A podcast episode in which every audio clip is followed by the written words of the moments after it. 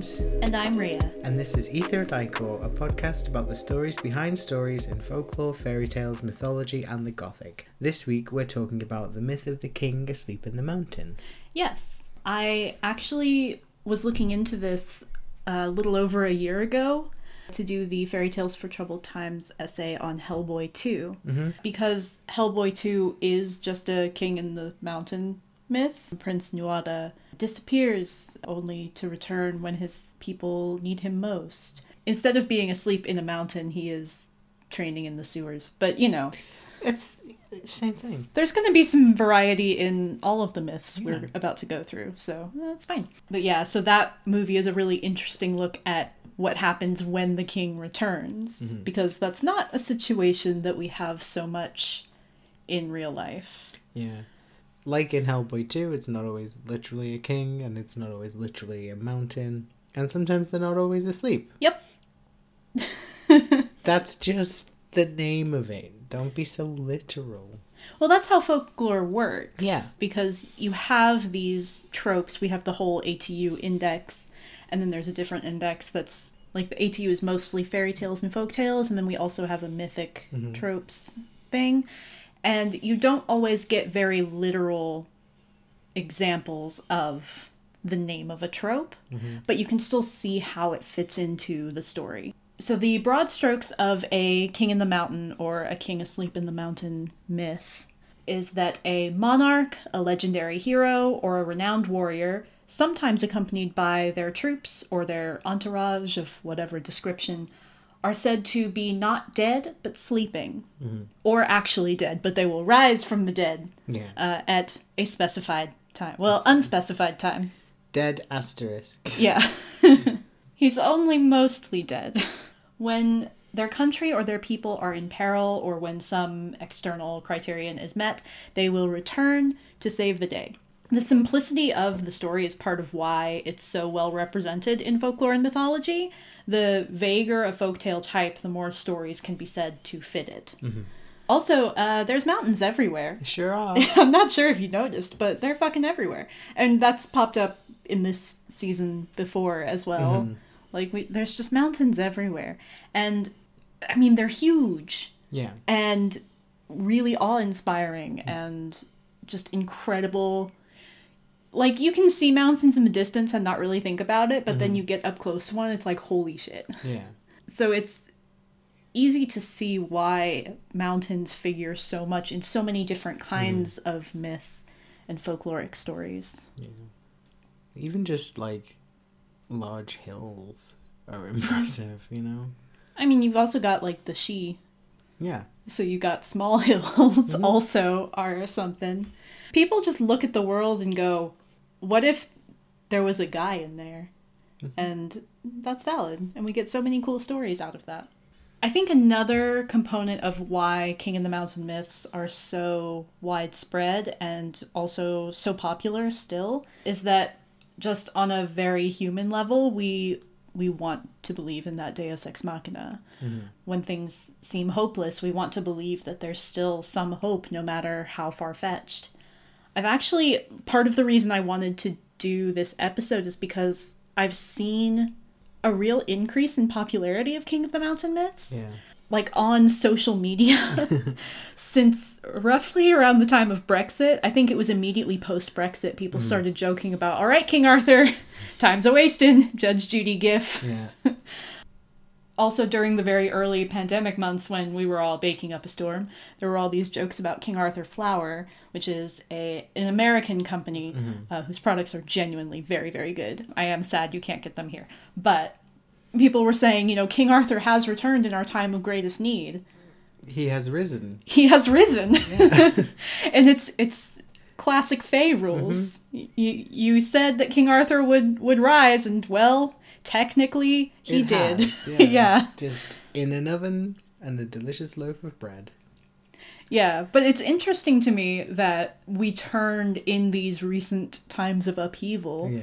to King and the Mountain myths. Mm-hmm. Specifically, King Arthur in these two examples. Mm-hmm. But I think throughout history, you see this happen where there's a spike in the popularity of these myths mm-hmm. when things seem increasingly hopeless. Things have been going steadily downhill since the end of 2012, which is when BBC's Merlin ended. and uh, it's been 10 years. Spoilers. Arthur dies at the end. So it's like, oh, well, Arthur died and then things have been shit. Uh, so Yes, it was like that in real life too. let's get a reboot. Do you really want a reboot? No. I didn't think so. Just some new Arthuriana might um, help? Question mark? it couldn't hurt. yeah. Why don't we start going through the kings in the mountains Mm-hmm. uh, with King Arthur? Because if you know any of these, you're going to know King Arthur. Mm-hmm. He's kind of the perfect example of the subject of a king in the mountain myth. The debate over whether Arthur was a historical figure or a fictional legendary hero has been raging for centuries and will not be resolved anytime soon. Mm-hmm. There are accounts of his having fought in several battles between the Britons and Anglo Saxons, records of his grave being found in several places, and contemporary records laying down the belief that he wasn't dead but would return when Britain needed him. So he fits the bill no matter which way you look at it. Mm-hmm. The first record of the story that he will come back mm-hmm. Uh, is from the 12th century. William of Malmesbury wrote that because Arthur's grave was nowhere to be found, the belief holds that he's coming back. I can't remember exactly the year of this one, but like 30 years after he wrote that was the first time somebody was like, Hey, I found Arthur's grave. Hmm. so I don't actually know what his response to that would have been. Mm-hmm. But he wrote, People believe that Arthur will come back when we need him most, and that's because no one's found his grave. Mm-hmm. Uh, I do want to point out here something very important that we will return to multiple times. The sources on the story of Arthur returning are Breton, Cornish, and Briton. The notable exception there is Welsh. We will come back to this, but do remember I've put a pin in it. We will come back to this pin. Because if you know anything about Arthurian legend, you probably know that it's largely Welsh mm-hmm. in origin. So there's no Welsh in that list, and there's a reason for this, and we'll come back to it. Belief in Arthur's return seems to have been very serious. When Philip II of Spain married Mary I of England, he had to promise that if Arthur returned, he would resign from the throne. Mm-hmm. It is again a 12th century source that Avalon is where Arthur sleeps. Various other sources say that Arthur sleeps beneath an unspecified mountain, and other interpretations of that say he sleeps in the other world or an underworld of whichever tradition you're following. Mm-hmm. We mentioned last time that some stories even say Arthur is out leading the wild hunt until it's time to come back to save Britain. Yeah, along with Hela and mm-hmm. Francis Drake. Yeah, I was gonna say we we've got a couple more in here as well. yeah. That they they might be out. They might be sleeping. They might be resting. They might be out leading the wild hunt until it's time to come back and save the day. But they're doing something. They're busy. Yeah, And yes, sleeping can be being busy. that's true. Don't let anyone tell you otherwise. Mm-hmm. The Plantagenets and the Tudors both used the myth of Arthur to legitimize their own reigns. It's always very interesting when mythology is used for political purposes. Yeah. The Plantagenets mostly used it against Wales. Remember, the Welsh traditions, notably, have no record of ever believing in Arthur's return, and all sources around the Plantagenets' time that point to it are English. So the Plantagenets claimed that they were uh, descendants of Arthur and entitled to his legacy of a unified Britain. Sure. Yeah. I mean, listen, I don't have time to get into the, the Wars of the Roses and all of that right now. Sincerely, not the scope of this podcast. Mm. But it's safe to generalize that a lot of the politics of the time were people seizing power and then coming up with reasons to justify Why they deserved to keep that power. Yes. Arthur is a very convenient mm-hmm. way to do that because he's not. I mean, he might come back and challenge you about it, but if you're willing to take the risk, mm-hmm. you can probably get away with it. The Tudors also had genealogies drawn up to prove their lineage from Arthur, which justified their seize of power. it was super fun. Oh, the Tudors. Yeah, uh, Henry VIII's older brother, who would have been king, mm-hmm. was called Arthur. And that was not a random choice. No. Catherine of Aragon's first husband, you may recall. Or maybe may, you- or maybe not. Maybe you're. if you're American and you didn't learn about the Tudors, Mm-hmm. here's here's our little crash course. So Catherine of Aragon was briefly married to Arthur Tudor, who was Henry VIII's older brother. Arthur died, and just for economy, they then married Catherine to Henry VIII, and he convinced himself that his inability to produce a male heir was because he had married his brother's widow, and so there was this whole thing about Catherine having to prove that she never actually slept with Arthur. And also Henry already like having his eye on Anne Boleyn, so mm-hmm. he wasn't really interested in any excuses or anything. Yeah. And then the Pope got involved. Anyway, we're not here to talk about the rest of that. Yeah. But Arthur, that's why. Yes. And they're still doing this shit. Yeah. Uh, It's both William's middle name. It's one of Louis's middle names. Mhm. One of, because you can't just have one name. You gotta have like five names. Yeah, I think it is his primary middle name. But yeah, they I think I remember there was some discussion about what name Charles would take when he took the throne and there was some speculation that he might take Arthur. He didn't, but Arthur is still in William's name and in Louis's name. And I wonder this is complete speculation on my mm-hmm. part, but I'm not sure how much they anticipated the sharp decline in the monarchy's popularity after Elizabeth's death, because that's a thing. Mm-hmm. I think it's fair to say. And a reaction to an anticipated time of upheaval and difficulty coming in with monarchs who have Arthur in their names Yeah. that feels like a calculated thing to me. Mm-hmm. But again, complete speculation on my point. Yeah. Using folklore and mythology like this is a way to strategically legitimize a reign or to like connect yourself with your mm-hmm. land and your people. So I have already returned to the the Welsh pin, but we're going to return to it again. So you may be wondering, why not Arthur for Wales? Because Arthurian myth is largely Welsh. The stories are in their first written variants Welsh. Yeah. So why don't they have a myth of Arthur coming back? Why is that not something the Welsh are into? The answer is that Wales has its own separate myth of a king in the mountain. I would say that the other reason is that like the English stole Arthur. Yes, we're going to get to that actually. but also, um, Y Mab Darogan predates England taking Arthur, essentially. So there was already an existing tradition of the foretold son, which is what Y Mab Darogan translates to. So it's a term that was applied to a few figures across Welsh history. It's essentially like the prophecy existed, and so every time a likely candidate popped up, people would be like, oh, this might be Mab Darogan. Might be him. Yeah, so we had a, first few rounds of people who were potentially Mab Darogan. And the legend kind of shifts over time. So the, the idea was that this foretold son would rise to drive invaders out of Britain.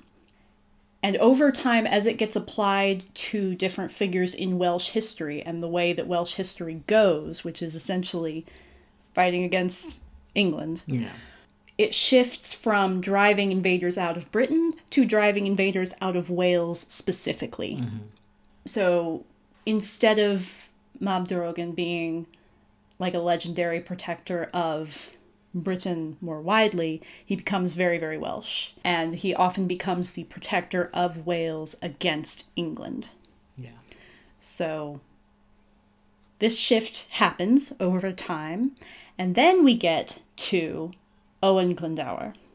He is the reason that England would prefer that Wales thought Arthur was Mab Darogan, and that's why there are Plantagenet era sources, English sources, saying that, oh, the Welsh believe that Arthur is the foretold son. And that's not something the Welsh thought. The English would just really like them to have thought that. Yeah. But yes, as you said, at this time Arthur had kind of been claimed as a, in quote marks, pan British figure, but functionally he was English. Yeah. The English had just taken Arthur, mm-hmm. and now they would really like if the Welsh would just go along with it. And so Owen Glendower is very inconvenient for them in many ways because he was also he's a real historical person mm-hmm. who existed for sure. So that ambiguity with Arthur and that mythic quality that comes with some of the other kings in the mountains is not present here. This is where we get I mean this isn't the first actual legendary person that existed and becomes a king in the mountain. Mm-hmm. But that's the difference between him and Arthur is Arthur has this ambiguity, this mythic quality to him, and Owen Glendower does not. Mm-hmm. He's just a real person. Mm-hmm. And he led a 15 year revolt against the English, trying to drive them out of Wales. He was successful for a while, but eventually the rebellion did fail. The important thing is he didn't get captured. He never betrayed his people. He was never betrayed by his people. He never surrendered. He never apologized. And potentially, he never died mm-hmm. because he disappeared. And that's perhaps the most important part Yeah. of this myth is that we don't know how he died. Mm-hmm. That said, his death was recorded in 1415, but the chronicler said that his enemies found the grave and he had to be reburied in a secret place no one could find. There have also been several I saw the grave of Owen Glendower type claims, mm-hmm. and claims from supposed direct descendants who say that it's a family secret and they will not tell you where he is buried. At most, they'll, they'll be like, he's under a mound. And you know how few mounds there are. In Wales. that's like say that's like being in Wales and saying, Yeah, he's in a castle. Mm-hmm. Good fucking luck. Mm-hmm. yeah, go find him. He's in a castle. That's all I'm telling you. Yeah, for those not in the know, there are about six hundred castles I think that's a conservative estimate. in too. Wales alone. Yeah. Yeah. so Yeah, so there's still this ambiguity about his death. And potentially, he never died and he simply sleeps somewhere waiting to come back and save Wales. So, yeah, he still gets invoked in lots of Welsh independence discussions to this day. There was a group in the 80s that called themselves the Sons of Glendower who took credit for burning English holiday homes in Wales. And I know this was in the 80s, but this also feels like something that happened very recently. I can't remember if it did or not. But Welsh independence has been increasing in talks, I would say. Mm-hmm. Much like Scottish independence as well. yeah, like the Welsh are just quieter about it, I suppose, than the Scottish. Sometimes. I guess overall, yes. It's also potentially, there is no, to my knowledge, there is no Scottish tradition of a king in the mountain. Yeah. So Wales has Owen Glendower coming back for them at some point. Uh, Scotland's on their own. If they want it to happen, they got to make it happen. Again, completely conjecture, but but uh, these myths also have power. Even oh, if Oh yeah. even if you don't necessarily know all the details of it, there's a cultural drive behind it where just having the tradition of Owen Glendower shapes a lot of the way that the Welsh, like broadly speaking, think, or like the broader concepts of the nation and mm-hmm. what it means in relation to England and the UK as a whole. Interesting stuff. So when somebody disappears, like Owen Glendower did, it's very easy to come up with a sort of king of the mountain type myth about them. And another disappearance that led to one of these myths is Sebastian I of Portugal. What? Sorry. I was just like, who are famous disappearances? And then I was like, oh, uh, America can have DB Cooper as a king in the mountain. you know what? Honestly, that I didn't put it in here, but there is a there is a QAnon thing about JFK coming back from the dead. No, let's have it be DB Cooper. yeah, I know. Comes back to just pull more great heists and take down the capitalists. Honestly, genuinely, I want this to be a myth. Mm-hmm. I, I want people to genuinely believe in this. I want to believe in it. I mean, I think it's too recent to become mythic, but maybe in a few hundred years, DB Cooper will be a king in the mountain. That said, it doesn't take that long for these myths to pop up. Mm. Um, Owen Glendower popped up pretty fast because they didn't want to lose him. Yeah. They didn't want him to be gone. And it was more convenient to be like, well, if he is gone, he's coming back. Yeah. And as we'll see with Sebastian, there were people less than 30 years after his death that started working on like evangelizing his messianic return. So it doesn't necessarily take that long. Fair enough. So he was only 24 when he disappeared in battle. He had officially taken the throne when he was three years old. Obviously, there was some regency stuff happening, so his actual reign was pretty short. And as a benefit of having a short reign, he was able to just do some really great stuff without really getting to a point where he had to do some really bad stuff Yeah.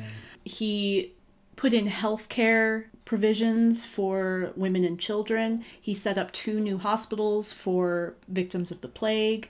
He put in an extensive set of reforms for farmers, which set up this lending system. So if they had poor crops, they weren't going to be unable to afford the tools they needed for the next year. Mm-hmm. And once they got back on their feet, there was a system for them to pay back their debt in crops rather than in money.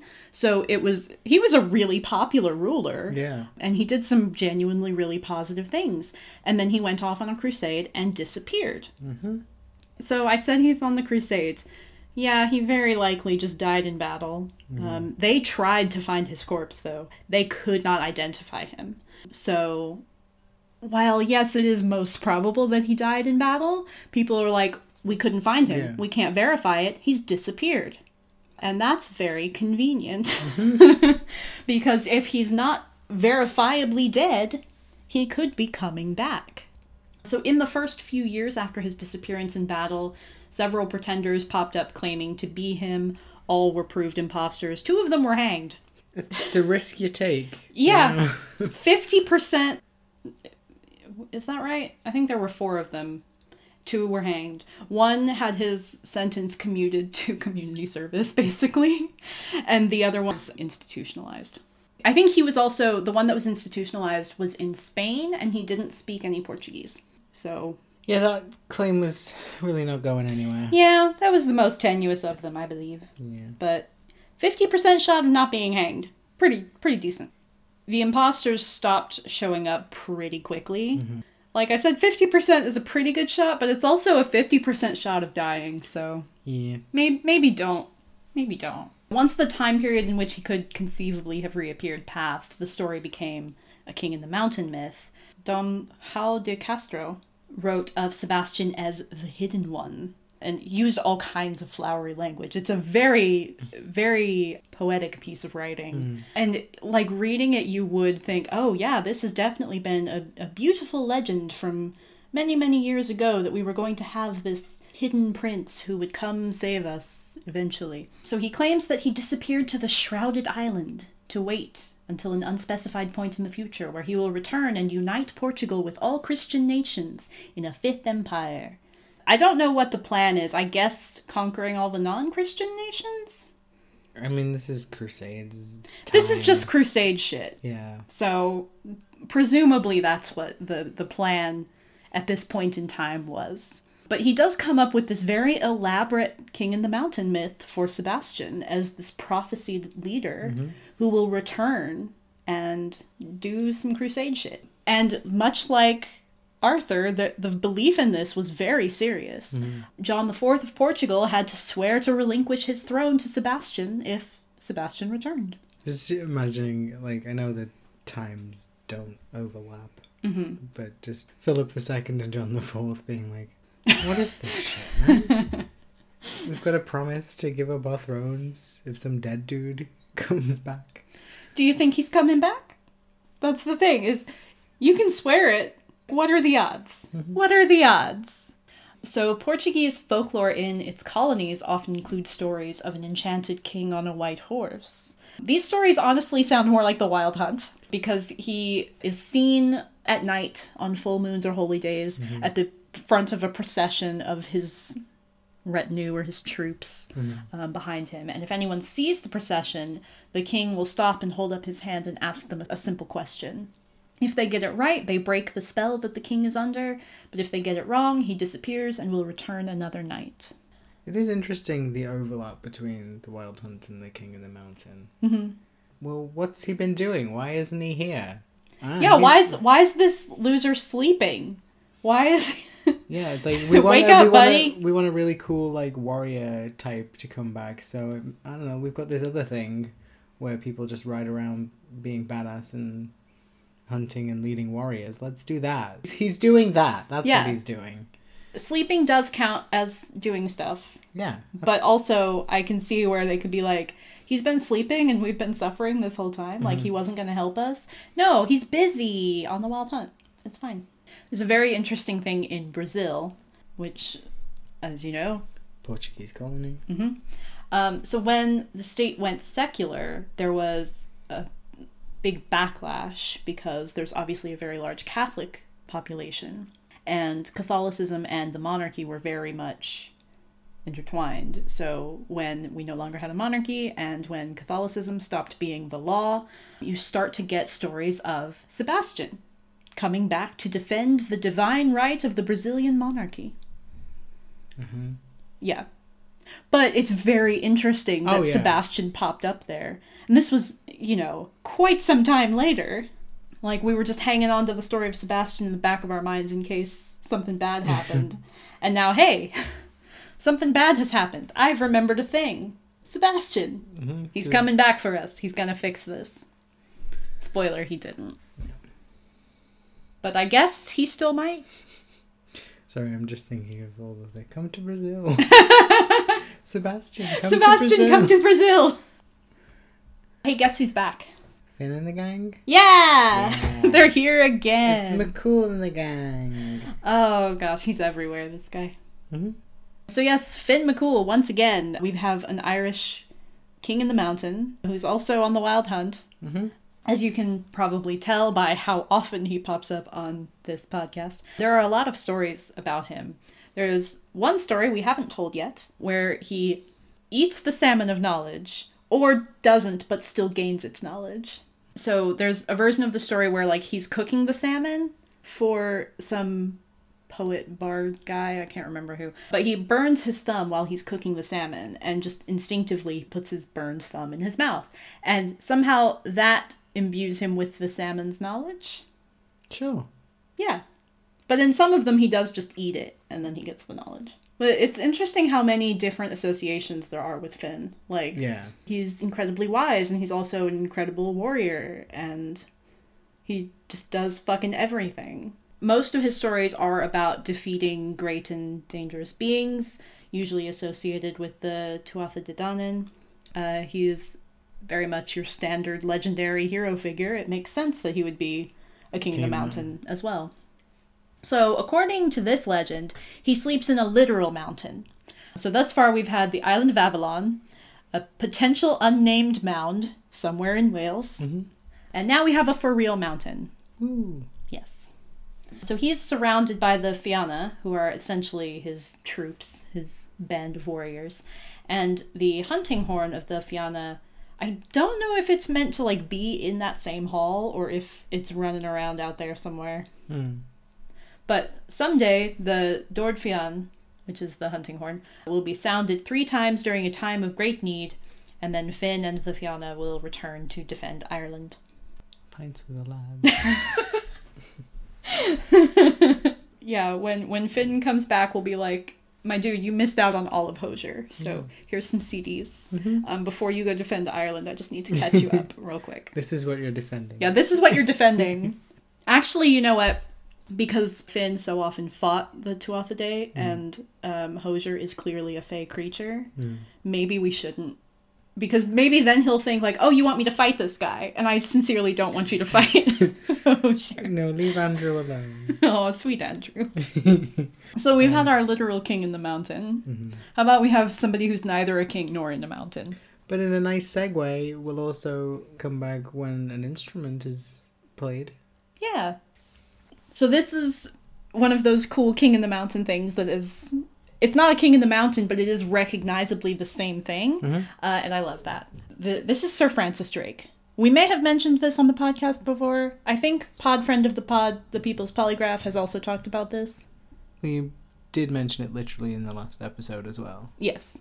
But yeah, the story is that on Sir Francis Drake's deathbed, he was near Panama at this time. He ordered this drum sent back to England, and he said that if ever England was in grave danger, someone should beat the drum, and that hearing it, he will return to save England from whatever is going on that made somebody beat the drum. Fam, have we tried? I just, we know where the drum is. The one that is on display in the Plymouth Museum is a recreation. Mm-hmm. The original is held at Buckland Abbey, which I believe is where Drake's family was slash remained. Yeah, it's his like family steading in Devon. Mm-hmm. Near I... Dartmoor, where he's also on the Wild Hunt. Yeah, that's not that far. Mm-hmm. He can just pop back. Mm-hmm. We'll just hit the drum, and he can just pop back from the Wild Hunt. We'll get this sorted. But I don't believe the one at Buckland Abbey is on display. I believe they have it in storage somewhere, presumably well preserved. It's just in a box in the in the loft, and that's why nobody's got around to. I want to believe, knowing what I know of the National Trust, I want to believe that they have conservators on it and that it's being taken care of and is fine. But what happened between it making its way back from Panama and the National Trust getting hold of the estate? That's where we may run into some trouble. Yeah. So I said if you've heard of any of these guys, you've heard of King Arthur. You've probably heard of Charlemagne too. He's often referred to as a king in the mountain without any specific myth being attached to him. I could not find a single story about Charlemagne returning other than people are like, yeah, he might return one day. Here's the thing though. I think that may have happened and we we got Christopher Lee. And that yeah. was and that was Charlemagne and he came back and now he's gone again sadly, but mm. You know what? If there was no particular story to it, I'm comfortable with saying that it was Christopher Lee. Yeah, that checks out.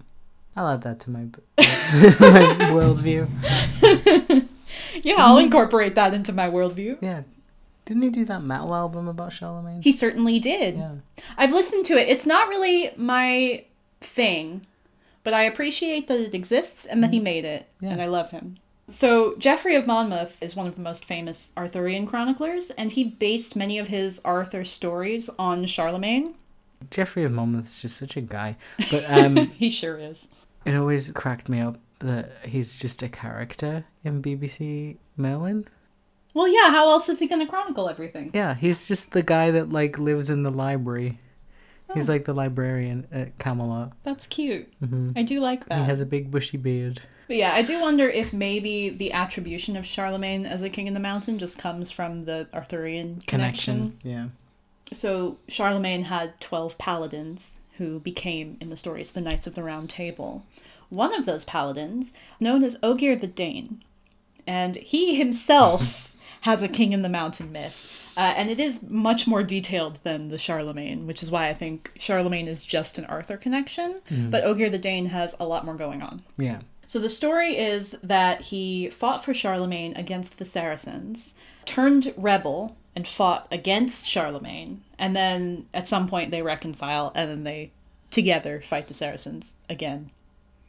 The thing is, I can't make military stories sound interesting because I'm not interested in them. I was reading this and trying to make it interesting. I'm like, it's just battles all the way down. And then he is fighting someone else, and then he's fighting the same guy again. During the Renaissance, Ogier starts to pop up in actual Arthurian myth. There's one story that I really like where he just pops over to Avalon and starts getting it on with Morgan Le Fay. Good for him. Yeah. Good for both of them. Yeah. So there are several characters that go by the moniker the Red Knight in Arthurian myth, and sometimes it's Ogier under the helmet.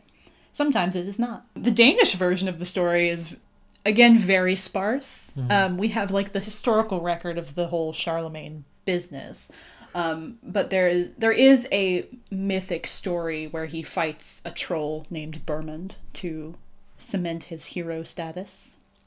So Ogier is another one who is neither a king nor in a mountain, but he sleeps in Kronborg Castle, which you may recognize as Elsinore from Hamlet. And he he sits in this throne and he's sleeping in the throne and his beard has grown like so long that it's on the floor and He's just sleeping in the castle, waiting for the time that he's needed to arise and save Denmark. So this castle is like open to the public. so you can visit it, but there is a statue of Ogier the Dane uh, in his throne, like sleeping. His beard is very long, so you can see that statue at Kronborg Castle. That's cool. It is very cool. Hans Christian Andersen, bringing him back from Fairy Tale season. Obviously, we've got a Danish folkloric hero here. So Hans Christian Andersen wrote a very short piece called Holger Danske, which is about Ogier, and that is his Danish name. The piece itself doesn't focus so much at all on Ogier or anything that he did, but it serves as a kind of overview of Danish heroes throughout history and how they're all represented spiritually in Ogier. Mm-hmm. And that kind of thinking also leads to like why Ogier becomes a symbol of Danish resistance against the Germans during the Second World War. And it's not so like it is for himself and what he he was a hero mm-hmm. and thinking that this great hero is going to come back and save you from occupation is obviously a very powerful thing and would make sense on its own. But looking at it through the lens of the Andersen piece, you kind of see how like everything gets represented in him. Like every he mentions all of these people throughout Danish history and the qualities that make them heroic mm-hmm. and why they're inspirational and how all of those traits are represented in Ogier. So it's kind of this like pan Danish cultural icon who is sleeping in a castle and he's going to come back and save them. And it's very easy to see how that became a symbol of resistance. Yeah.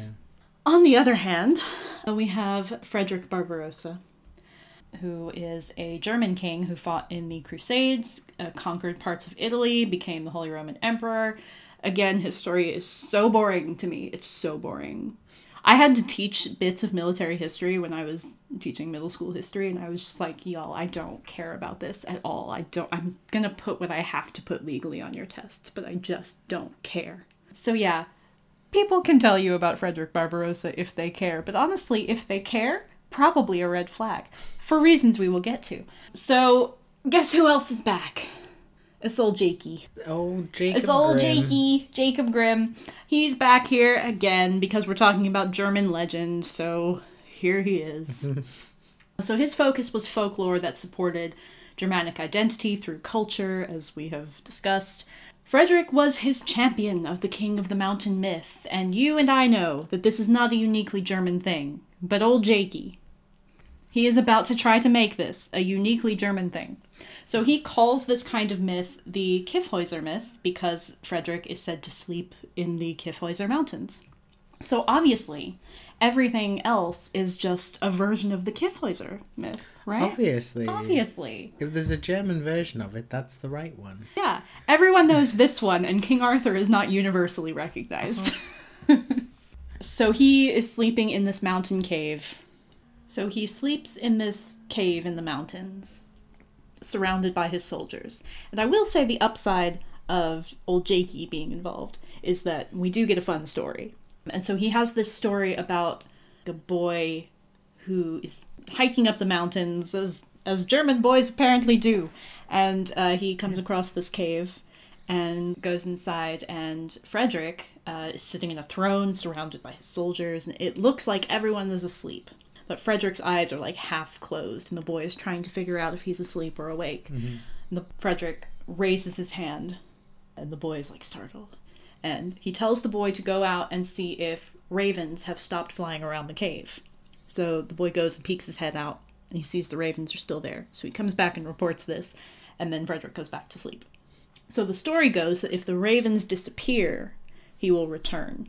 Presumably to do some more military conquest shit that I don't care about. It's boring. Anyway, that's my opinion. But yeah, so we have kings in the mountain who are symbols of resistance. We've had Owen Glendower, we've got Ogier the Dane, there are more to come. And you'll never guess who picked up this guy. Mm hmm Yeah. You know how Ria mentioned people who care about this guy, it's probably a red flag? Yeah. In case it needs saying, this is a Nazi hero. Mm-hmm. And it sucks, right? That there are, there's German folklore and Germanic folklore, and God knows, you know, they've done their shit with the Scandinavians. Yeah. It sucks that these things existed and then the Nazis picked them up, and now nobody gets to. Like, nobody gets to study these things in any way that isn't associated with them because they ruined it.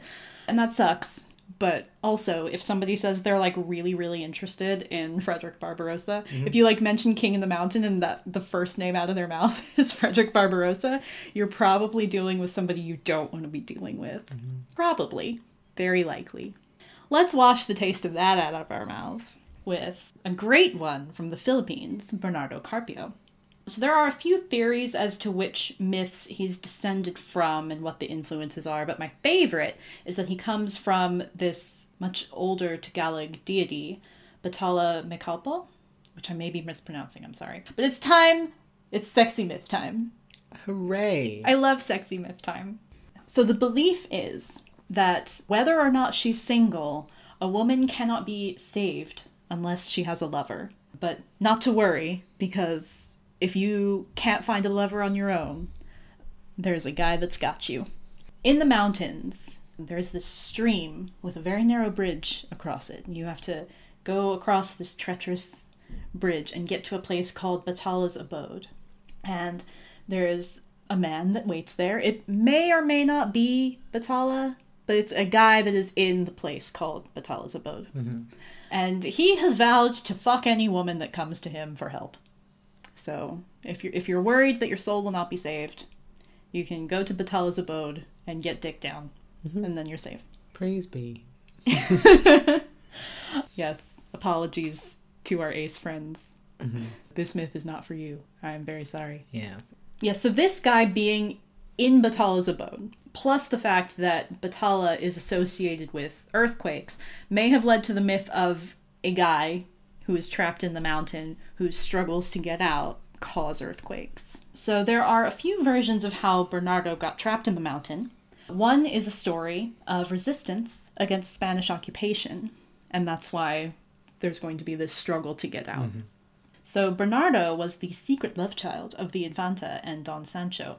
The Infanta's brother, King Alfonso, cloistered the Infanta and had Don Sancho's eyes plucked out before having him put in prison.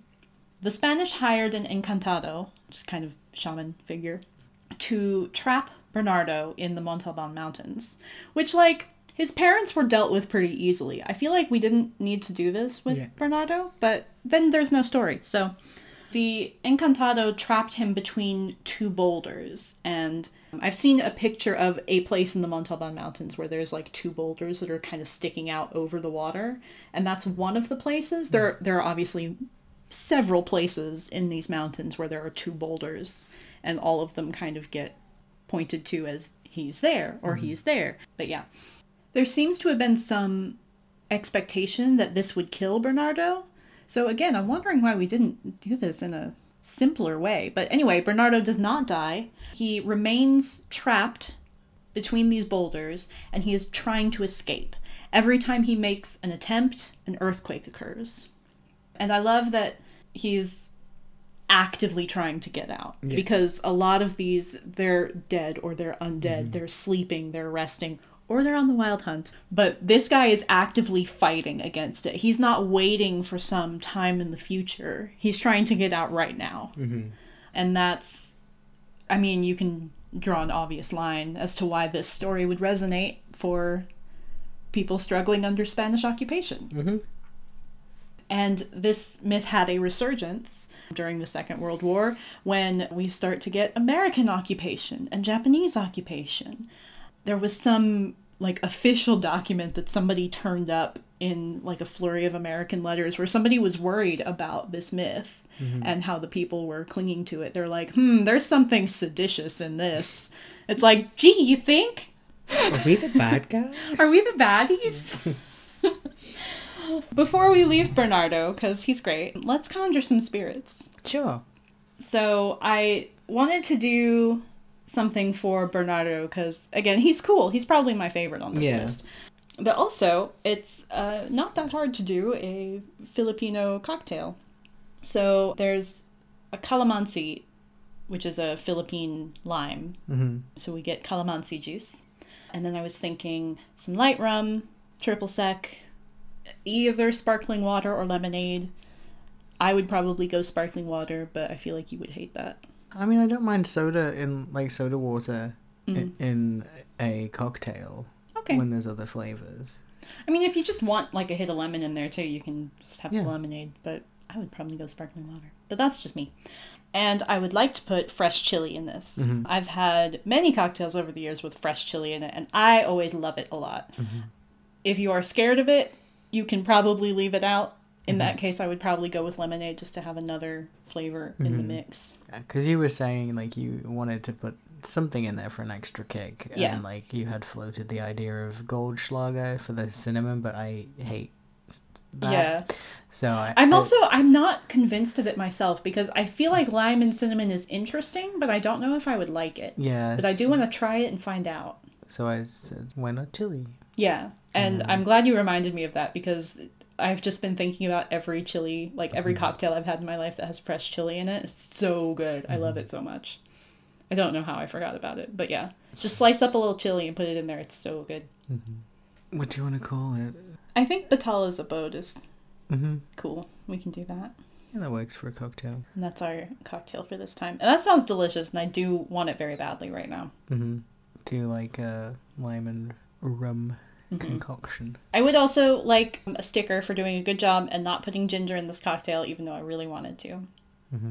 You could put ginger in it if you wanted to, but Yeah, it's just like that was the other thing you were sort of. I was like, I gotta stop putting ginger in everything. But the thing is that I love ginger and it's delicious and great. Yeah, but on the other hand, lime and ginger and rum is just a dark and stormy. It is, yes. But also, there's triple sec. Hmm oh well, that makes all the difference. It does. it doesn't. I know that. And that's why we put chili in it. Yeah. But I just want you to know if you were thinking this would have been really good with ginger. I know. You can put ginger in it. I won't tell anyone. That's fine. While we are on the topic of rebellious kings and mountains, there is an Inca myth of the Inkarri, and that's another anti Spanish colonialism legend. Very fun. So, Atahualpa, the last ruler of the Inca, vowed before his death to come back for vengeance.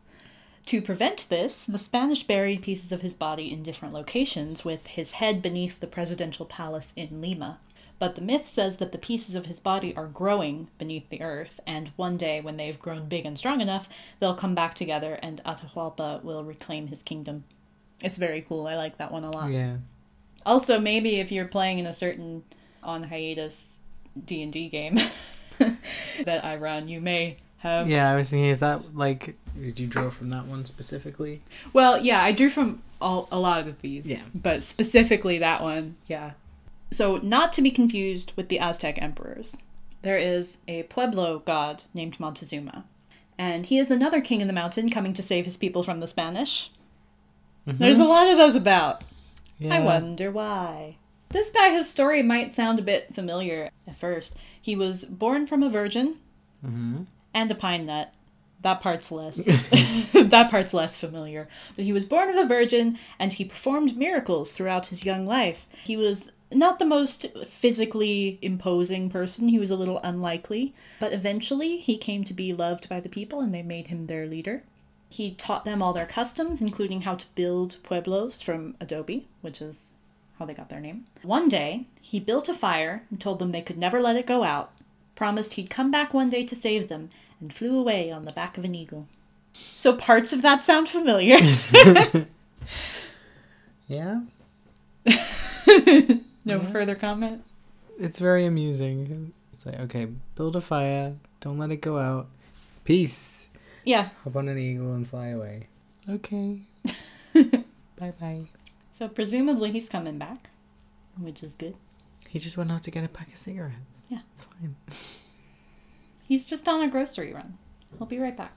Uh, in case you thought Dracula was the only undead Shekeli you had to worry about, we also have Prince Saba. He is the youngest son of Attila the Hun. He is skilled and successful in battle. Again, the story just bored the shit out of me, so. he's good at war. You know the drill. Moving on. What? I love you.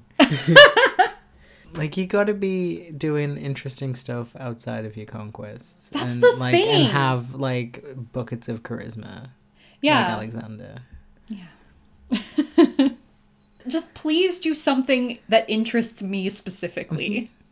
Everyone throughout history, just do things that interest me specifically. I don't think I'm asking for mountains to be moved. Moving Just- a mountain would be interesting. Though. Yeah, do that. like, I'm not saying that's specifically what you gotta do, but like, I don't know, learn a musical instrument, write a poem, just something outside of killing people, please. Visit Troy and do some LARPing as Achilles and Patroclus with your boyfriend. Yeah. That's interesting. Yeah. Very simple. I'm so easily amused. I really am. And all these guys got to be doing their stupid war shit. Anyway, so Prince Saba was really good at fighting. And then he died. And after his death, the Huns' enemies mocked them, saying, Who will save you now that Saba is gone? So, of course, you issue a challenge like that. And Saba and his troops rode down from the heavens. And there's talk in the stories of this of there being like some bridge of stars or clouds or mm-hmm. a bridge of the heavens. And in some artistic interpretations, it's like the Milky Way. Mm-hmm. So Saba and his troops ride down from the heavens and they drove out the invaders. And then they fucked off again. But this happened several times over the years that like enemies were threatening them and Saba and his troops came down from the heavens. Mm-hmm. So he is still believed to await times that he's needed to defend his people. But his people obviously have changed over time. So now he's kind of understood as a defender of Hungary. Cool. Mm-hmm. And the given name Saba, which is, I don't know how popular it is, but it, it seems to be a fairly common name, it means gift from the heavens, which is probably an allusion to this myth. Another military leader whose return was feared by his enemies, shall we say? Obviously, Genghis Khan, subject of an excellent Eurovision song. Also, a, a more recent song of that name.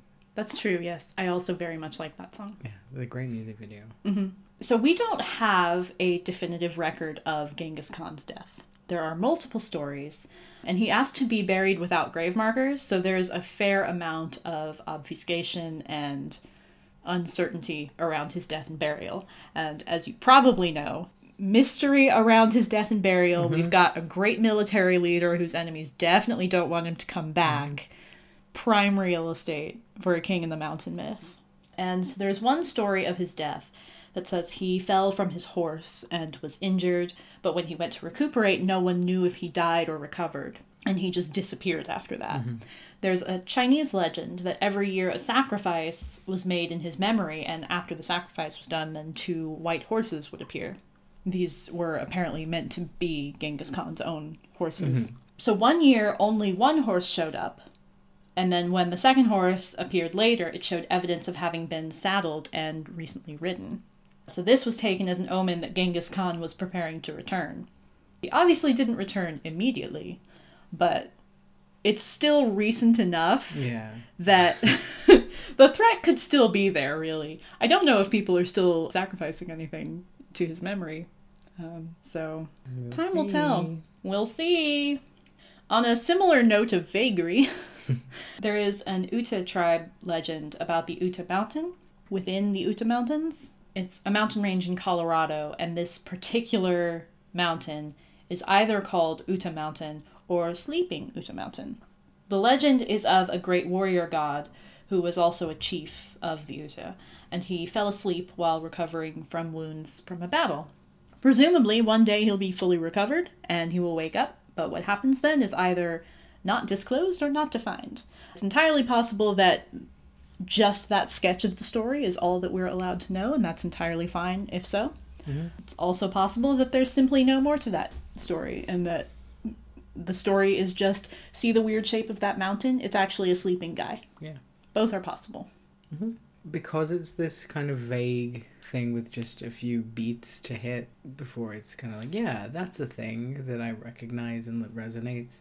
You get a lot of fictional versions of this. It, it is a recurring theme in fiction. Like Yeah. we mentioned Hellboy Mm-hmm. at the beginning, but like It's very cool. Obviously, you used it yourself in D and D, I think more people should use myths in D and D. They're they're very fun Yeah. to play with. and you know, always but currently on uh, Zelda Kick, Link. Link is absolutely a king Link's of the the king in the mountain. yeah, Literally in Breath of the Wild, he Mhm. is sleeping in a mountain, and comes back when Hyrule's need is greatest. yes. Literally, Link is a king in the mountain. Yeah. Mm-hmm. And I thought about mentioning that in this outline, but then I was like, we're we're doing a whole episode. Yeah.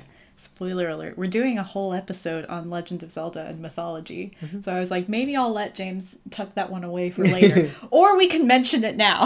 Yeah, I mean, like, because there's so many more things. Like, I might as well mention it now because yeah. it is far from the only mythic connection in that series. It's Um, called the Legend of Zelda. Like Mhm. it's it's all legends. Yeah. Yeah, he's a king in the mountain.